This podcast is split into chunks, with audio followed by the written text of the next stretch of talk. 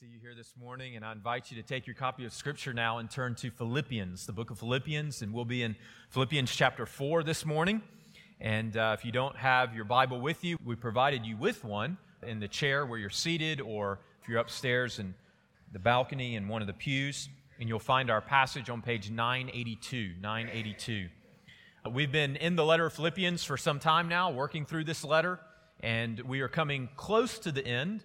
This morning we will look at verses 14 to 20, and then next week, Lord willing, we will finish out the letter by just looking at the last few verses.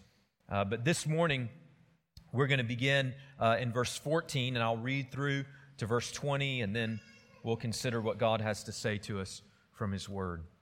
So, Philippians chapter 4, beginning in verse 14, Paul writes Yet it was kind of you to share my trouble and you Philippians yourselves know that in the beginning of the gospel, when I left Macedonia, no church entered into partnership with me in giving and receiving except you only. Even in Thessalonica, you sent me help for my needs once and again. Not that I seek the gift, but I seek the fruit that increases to your credit. I have received full payment and more. I am well supplied having received from Epaphroditus the gifts you sent, a fragrant offering, a sacrifice acceptable and pleasing to God. And my God will supply every need of yours according to his riches and glory in Christ Jesus. To our God and Father be glory forever and ever. Amen. Amen. This is God's word.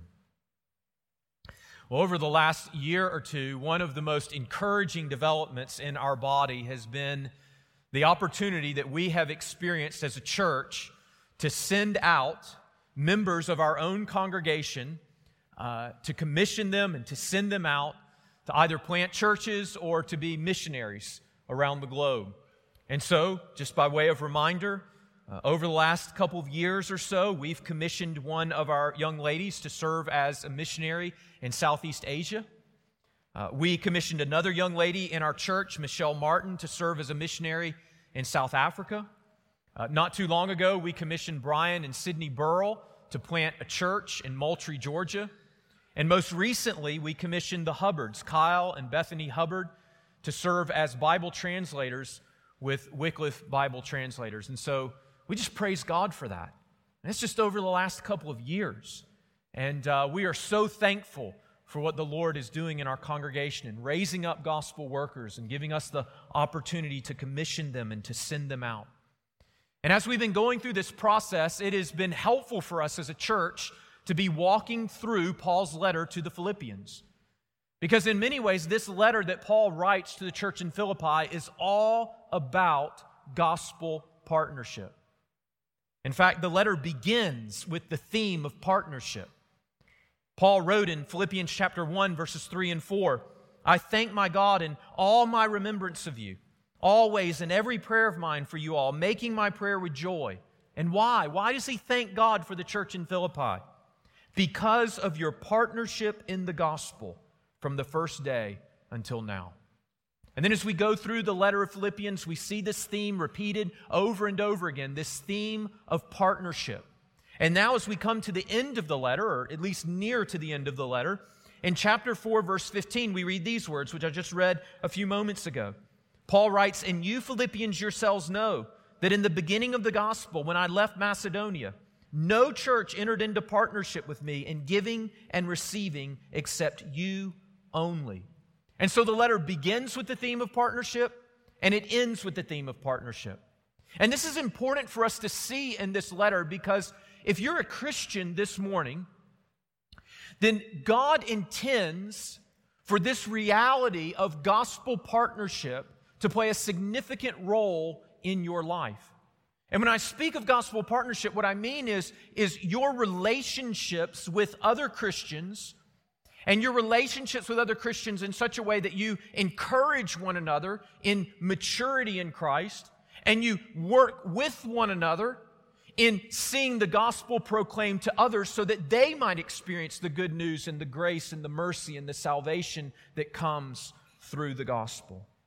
So, th- so this gospel partnership, being in relationship with other Christians to help one another grow in Christ, to help one another fulfill the mission of Christ, to take the gospel to the nations, it is to play a significant role in every Christian's life, just as it does here in this letter between the Apostle Paul and the church in Philippi. So then the question is, well, how do we do this?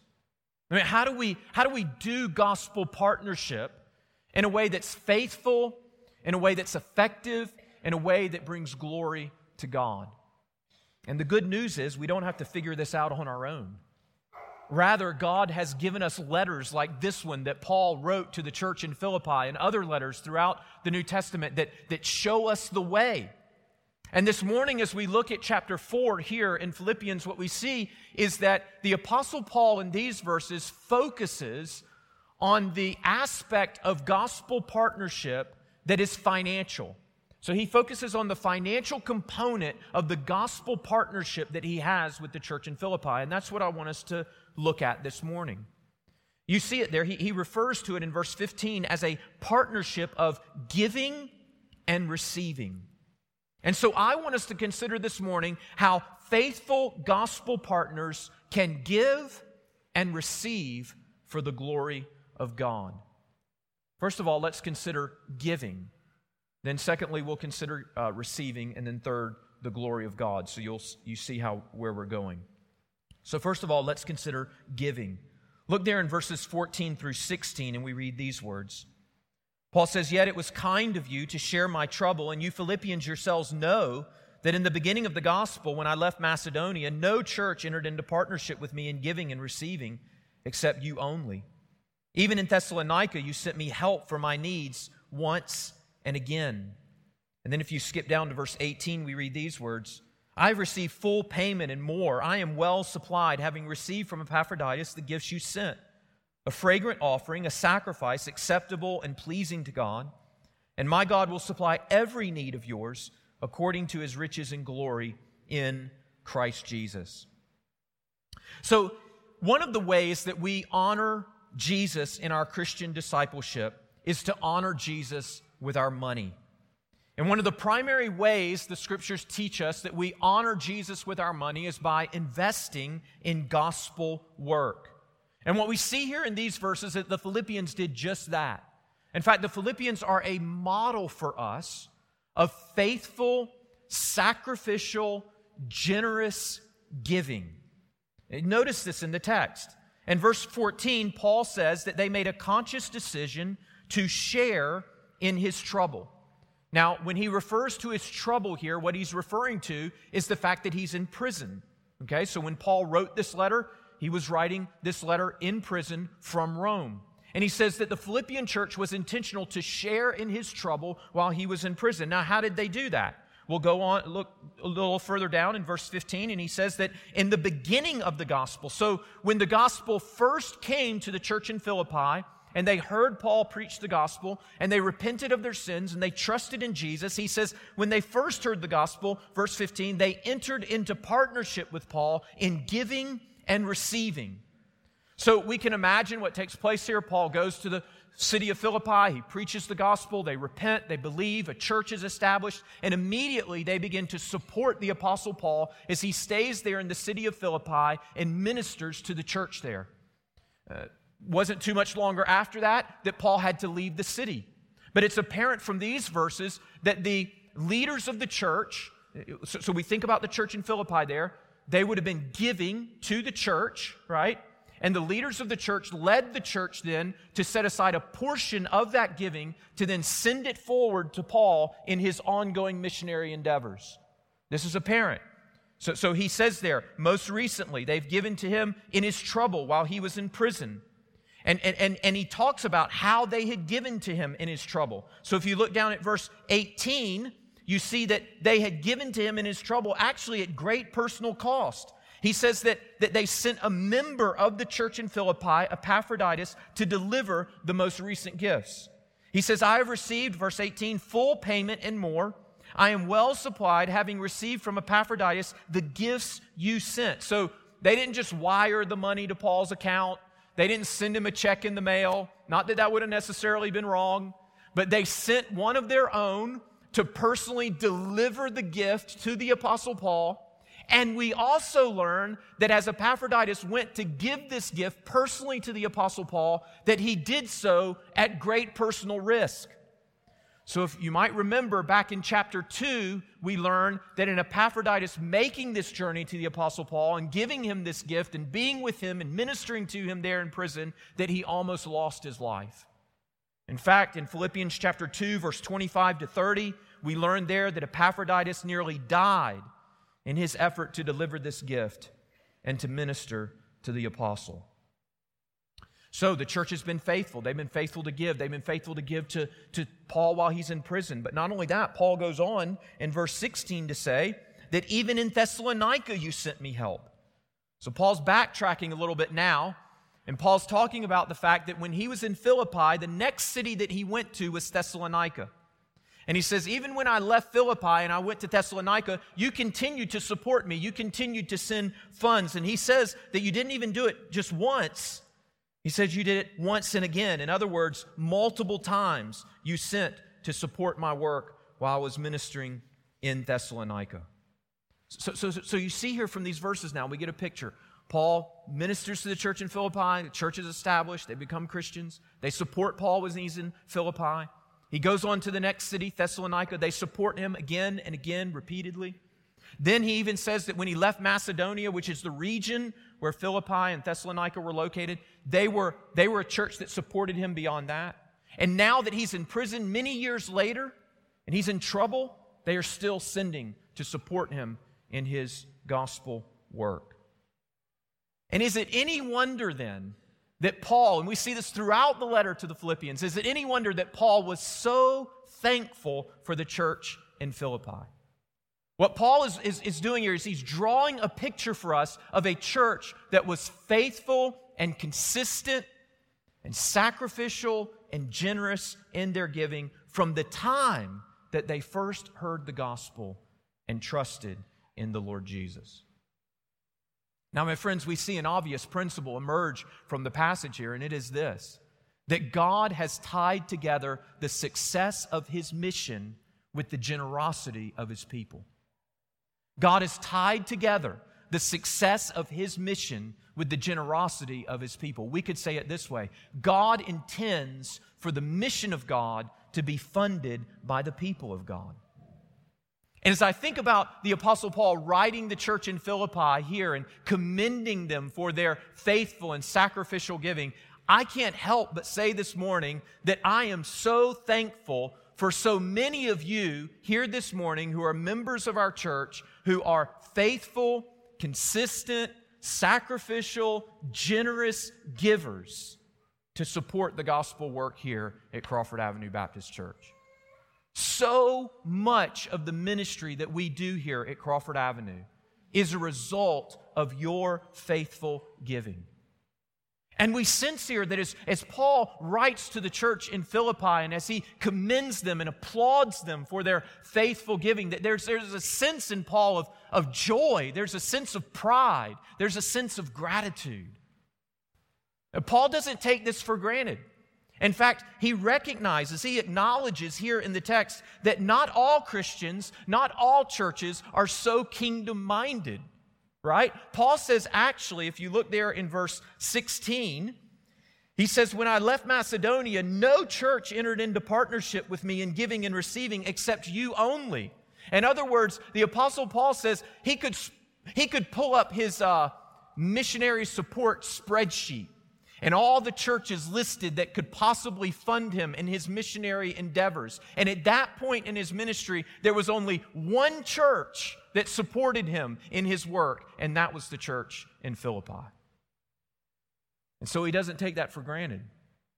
And he says, I, I commend you, I applaud you for your faithful, sacrificial, and generous giving. And listen, as I, as I think about the faithfulness of so many in our congregation who give, whether it's to the faithfulness in your monthly tithe, or it's the faithfulness to give to missionaries even beyond your monthly tithe that we have sent out from our church, or your faithfulness to give to our Lottie Moon Christmas offering that we collect every year to support missionaries all over the world, I will have to say that I, I have a, a sense of pastoral pride.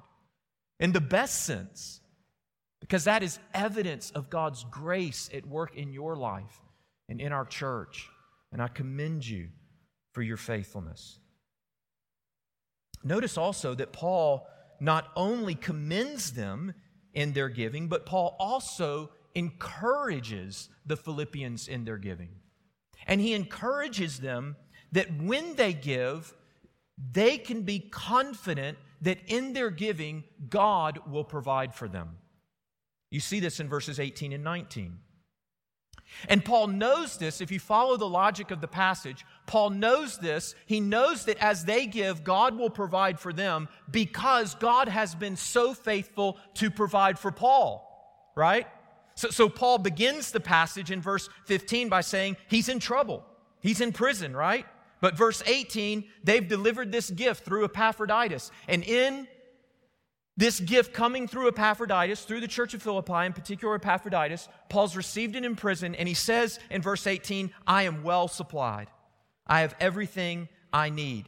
And then immediately following that, verse 19, he says, And I am confident that my God will supply every need of yours according to his riches in Christ Jesus. So you see the logic. Paul says, I know that the Lord will provide for you because he's always provided for me. In fact, he just provided for me through your generosity. And so you can be confident that as you give to the Lord, he will meet you in your giving and he will provide for you. In offering this encouragement, Paul really is acknowledging that giving is an act of faith. Christian giving is an act of faith. The Bible teaches us that we don't give just because we have so much money we don't know what to do with it. And so we take a little bit out here that, you know, we, we don't know what to do with it anyways because we have so much, and we'll, we'll devote that to the church or to gospel work. That is not what the Bible teaches us about giving. Rather, the Bible teaches us that we give and we make sacrifices to give and we faithfully give, even sometimes we don't know how it's all going to come together because we believe that the Lord will provide. In this sense, giving, Christian giving, is an act of faith. And this is a really important point for us to make because you know, over the years I've noticed that there's been a kind of a revitalization among Christians and, and having an interest in, in learning what does the Bible have to say about how we manage our finances. And, and, and that's wonderful. Um, there's a number of speakers and authors who are popular in this movement. Uh, you probably know some of their names Larry Burkett and Dave Ramsey, and there's others as well. And I've gone through some of that material and read those books and listened to talks and so forth and benefited from it, and there is much good. But if I could make one critique, it would be this that not in all the material, but in some of the material, they either teach explicitly or at least give the impression that the ultimate goal financially for any Christian is either one, to get out of debt, or two, to build a retirement for yourself so that you'll be set for the rest of your life. And so sometimes what is communicated is that what you need to do really, if you want to honor the Lord with your finances, you need to set these financial goals like getting out of debt and, uh, and setting aside your retirement and making sure you're going to be secure in the latter part of your life. And then once you reach all those financial goals, then you should give generously to the church or you should support gospel work. Let me just say, my friends, biblically speaking, that is absolutely backwards. It is completely the opposite. In fact, the scriptures teach us explicitly over and over and over again that the Lord is worthy of our first fruits. That God gets the first, that God gets the best. He doesn't just get a portion of our surplus once we reach all our financial goals, but whatever He gives to us, He gets the first and the best right off the top. And the joy in living like that is to see that God, when we put Him first, is always faithful to provide. That God meets us in our giving, and God meets us when we're faithful to act by faith and to step out by faith and to give, and He meets us by providing our needs. On this point, I'm so thankful that my grandparents and my parents as well taught me at a very young age that 10% was a good standard to start with, and that the first 10% of whatever I earned or whatever was given to me, that that belonged to the Lord. And then they would often follow that up by saying, And son, remember, you can't outgive the Lord. And you know what they were doing? Responsibility, promise. They were doing exactly what the Apostle Paul does here with the church in Philippi. Yes, I commend you in your giving, and you, you can't, and then encouragement. And you can give because as you give, the Lord will provide. I have tried to honor that principle ever since I was a young man. And I will say that by God's grace, I have not always had everything I wanted, but I have had everything I needed. God has always been faithful to provide. So here's the principles of giving. Paul commends them for their giving, for their faithful, sacrificial, generous giving, and he encourages them that they can continue to give because God will meet them in their giving as they step out in faith and give to the Lord's work. So, secondly, let's look at this idea of receiving. Let's look at this idea of receiving. This we find in verses 17 and 18. The Apostle Paul writes these words, verse 17 Not that I seek the gift, but I seek the fruit that increases to your credit. I have received full payment and more. I am well supplied, having received from Epaphroditus the gifts you sent a fragrant offering, a sacrifice acceptable and pleasing to God. So, what we see here in our text is that not only do the Philippians model for us what it means to be faithful, sacrificial, generous givers, but on the flip side, the Apostle Paul models for us how to be servant hearted and grateful receivers. Okay, now this is important for us to see for a couple of reasons. One is because some of you will at some point in your life be put in a position where you are receiving support from others for the sake of gospel work. Maybe God calls you to the mission field. Maybe He calls you to full time ministry. Maybe you, you take a mission trip and you have to raise support for that mission trip. So it's important for us to see it at that level. But it's also important for us to see what's happening here because even as givers, we need to see what type of people we should be partnering with and investing in. And the Apostle Paul models for us here the types of people that are worthy of our partnership and gospel investment. Because when we think about where are we going to partner and where are we going to invest, it takes discernment. In fact, if you were to turn on the quote unquote Christian TV, I can almost guarantee you that nine out of the 10 people that come across the screen are not worthy of receiving a dime from any of us. And we need to have discernment to know where do we invest our dollars? Where do we give to support genuine gospel work. Paul here models for us what it means to be a servant hearted and grateful receiver. So notice he's servant hearted in verse 17. He says, Not that I seek the gift, but I seek the fruit that increases to your credit. Now that's remarkable, isn't it? Paul says, Listen, church in Philippi, I am thankful for the gifts that you've given. I'm thankful for how you're supporting my missionary work. But I want you to know that I'm thankful not primarily for my own personal benefit, but for the spiritual blessing that it's going to bring to your life. In other words, what we see here is that Paul is fundraising with the mind of Christ. Do you remember how important the mind of Christ, that idea, that theme is in the letter to the Philippians? It's back in chapter 2. And do you remember what the mind of Christ is? The mind of Christ, according to the Apostle Paul in Philippians chapter 2, is to not only look out for our own interest, but also to look out for the interest of others. The mind of Christ is the attitude, the disposition that caused the eternal Son of God to give up the rights of heaven to enter into the brokenness of this sinful world, to sacrifice the protection of his Father, and to take upon himself the torture and death of the cross. And why? Why did he do all that? He did it for our sake. He did it in our interest. He did it for our benefit, so that through faith in Him, we could experience the benefit of forgiveness and redemption and salvation and eternal life. This is the mind of Christ. And Paul wants to think about everything with the mind of Christ, even raising funds for his missionary work. And so he writes to the church in Philippi. He says, Listen, I am thankful for the gifts that you're giving, but I want you to understand I'm not thankful primarily, ultimately, for my own benefit, but I am thankful for all the spiritual good it will do in your life.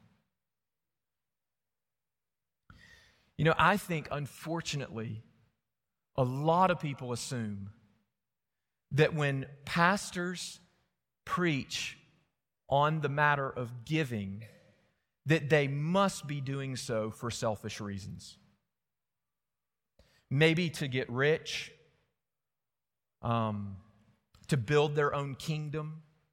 And I can sympathize with that because there are so many people, there are so many people who get into ministry or pursue ministry and have abused it for their own personal gain. I gave some examples of that when I was talking about some of the televangelists on TV earlier. You know, Paul says that in his own day there were men like that. In 1 Timothy chapter 6 verse 5, Paul warned Timothy of men who are false teachers who imagine that their godliness is a means of financial gain. But we need to remember that even in Paul's day as there were those who used the gospel as a means for financial gain, there were also faithful men like Paul and like Timothy and like the elders at Philippi and other faithful gospel workers. And by God's grace, there are still faithful gospel workers today. Generally speaking, I would say that I believe that the motive of most faithful, Bible believing, gospel believing pastors, when they come to texts like this, is very much so the motive of the Apostle Paul here.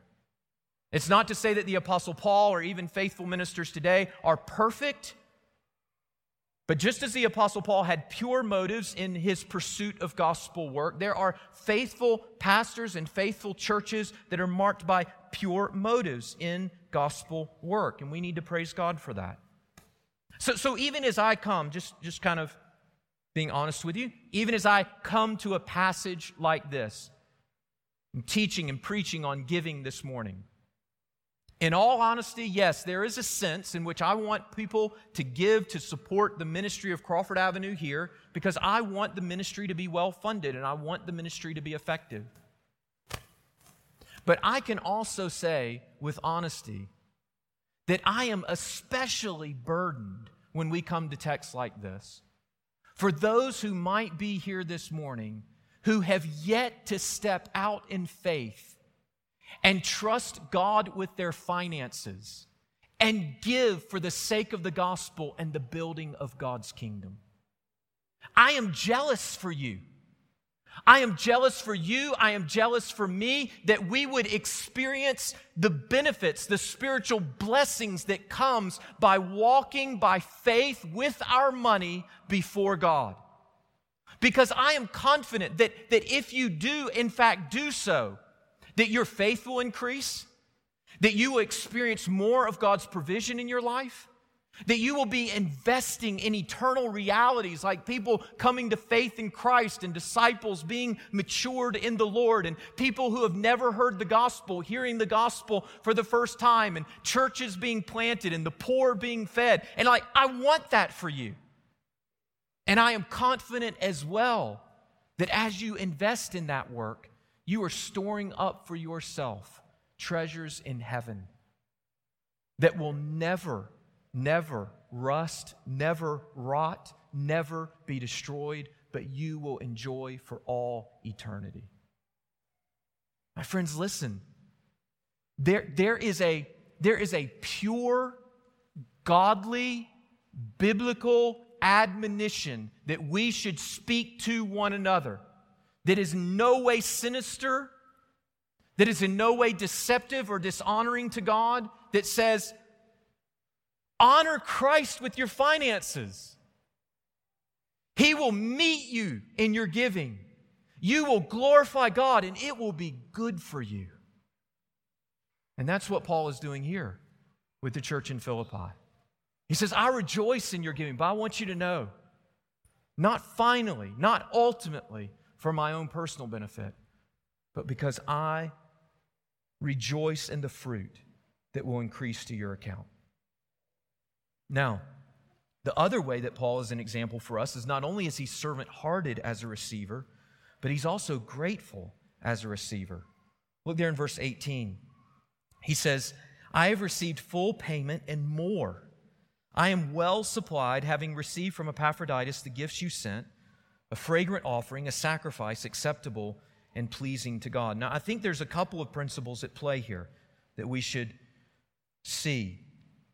One principle that I think we can deduce from this passage, and is clearly taught in other passages, is that churches have a responsibility to provide well for their pastors and their missionaries. And the church in Philippi models this here by their generosity to the Apostle Paul. The Apostle Paul says, Through your gift, I am well supplied. But there's another principle, and this is the one that's emphasized here in this text. So that's, that's on the side of giving. The other principle is on the side of receiving. And this is the principle that Paul was grateful for God's provision through the Philippians. Do you see that in the passage? He says, I have received full payment and more. I am well supplied.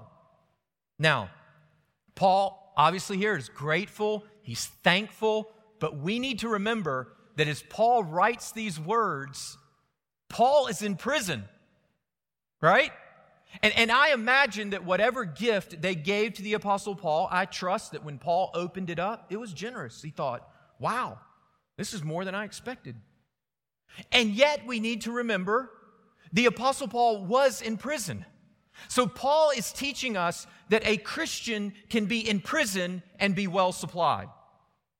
That those two things are not at odds with one another in Paul's mind. And so, this teaching that Paul has been giving to the church in Philippi in the earlier chapter about rejoicing always and, and, and being content and being satisfied in the Lord, now Paul is modeling it for the church in Philippi. He says, I'm in prison, but through your gift, I am well supplied. I am thankful. Now, just contrast that with current prosperity preachers on TV today. Like some extreme examples Jesse Duplantis raising money for a $54 million private jet. Or Creflo Dollar raising money for a $65 million personal jet. Could you imagine any of those men saying, I am well supplied? I have everything I need. No, they always want more and more and more and more to satisfy their own personal greed. In contrast, the Apostle Paul says, I am well supplied. I am thankful. I am grateful for your generosity. Listen, my friends, we have a responsibility as Christians to in, partner with and invest in gospel ministries that, yes, provide well for their pastors and their missionaries, but also are not fronts for pastors and missionaries to extravagantly enrich themselves for their own personal gain. We have a responsibility to partner and invest in ministries like the Apostle Paul, who was genuinely interested in the spiritual good of others and genuinely interested in the advance of God's kingdom. And I believe the Apostle Paul would say, when you find a ministry like that, when you find a church like that, you should give. You're not necessarily going to agree with every financial decision that is made, but if that's the general attitude, the general approach, the general disposition, you should give and you should give generously and you should give sacrificially and you should give faithfully and you should give joyfully, knowing that the Lord will meet you in your giving, He will provide for you, and spiritual blessings will abound in your life.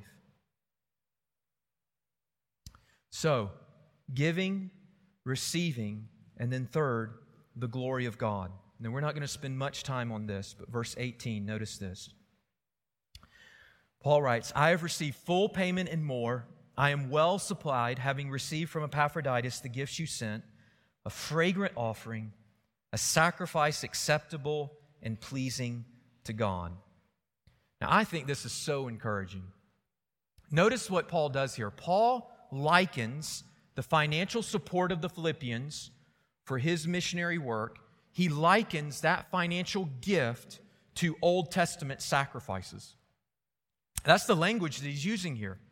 The language of Old Testament sacrifices, a fragrant offering, an acceptable sacrifice. Right? So, so your giving, he's saying to the church in Philippi, is an act of worship.